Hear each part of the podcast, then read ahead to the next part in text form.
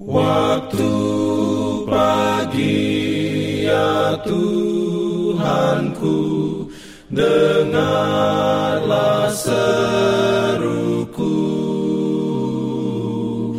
Melayang doa yang sungguh, memandang padamu. Selamat pagi pendengar Radio Advent Suara Pengharapan.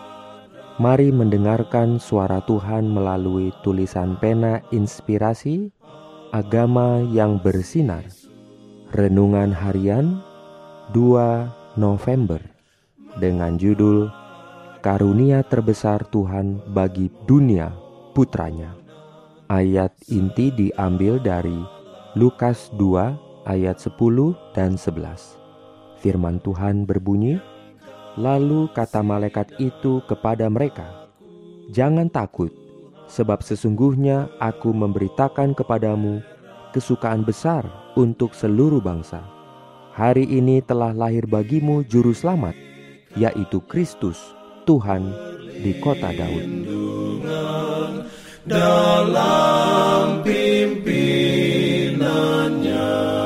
Urayanya sebagai berikut. Di padang-padang rumput, tempat Daud menggembalakan kawanan dombanya dahulu, gembala-gembala masih tetap berjaga pada malam itu. Sepanjang saat-saat hening itu, mereka bersama-sama mempercakapkan hal juru selamat yang dijanjikan itu, serta mendoakan kedatangan raja itu ke tahta Daud. Tiba-tiba, berdirilah seorang malaikat Tuhan di dekat mereka, dan kemuliaan Tuhan bersinar meliputi mereka, dan mereka sangat ketakutan.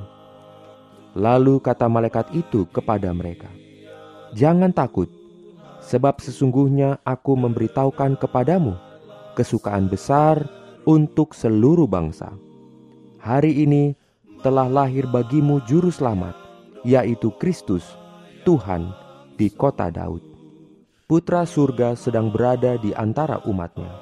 Anugerah Allah yang terbesar telah diberikan kepada dunia. Kesukaan kepada orang miskin, karena Kristus telah datang untuk menjadikan mereka ahli waris kerajaannya.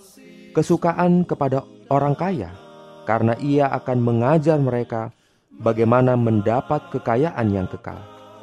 Kesukaan kepada yang kurang pintar, karena ia akan menjadikan mereka bijaksana kepada keselamatan. Kesukaan kepada yang terpelajar, karena ia akan membuka pada mereka rahasia yang lebih dalam daripada yang mereka pernah selami. Kebenaran yang telah tersembunyi sejak bumi ini dialaskan akan dibuka kepada manusia oleh pekerjaan Juru Selamat. Amin. Diberikannya perlindungan dalam pimpinannya, pimpin aku. Jangan lupa untuk melanjutkan bacaan Alkitab sedunia. Percayalah kepada nabi-nabinya yang untuk hari ini melanjutkan dari buku Amsal pasal 30. Selamat beraktivitas hari ini. Tuhan memberkati kita semua. Kewajiban, jalan keselamatan.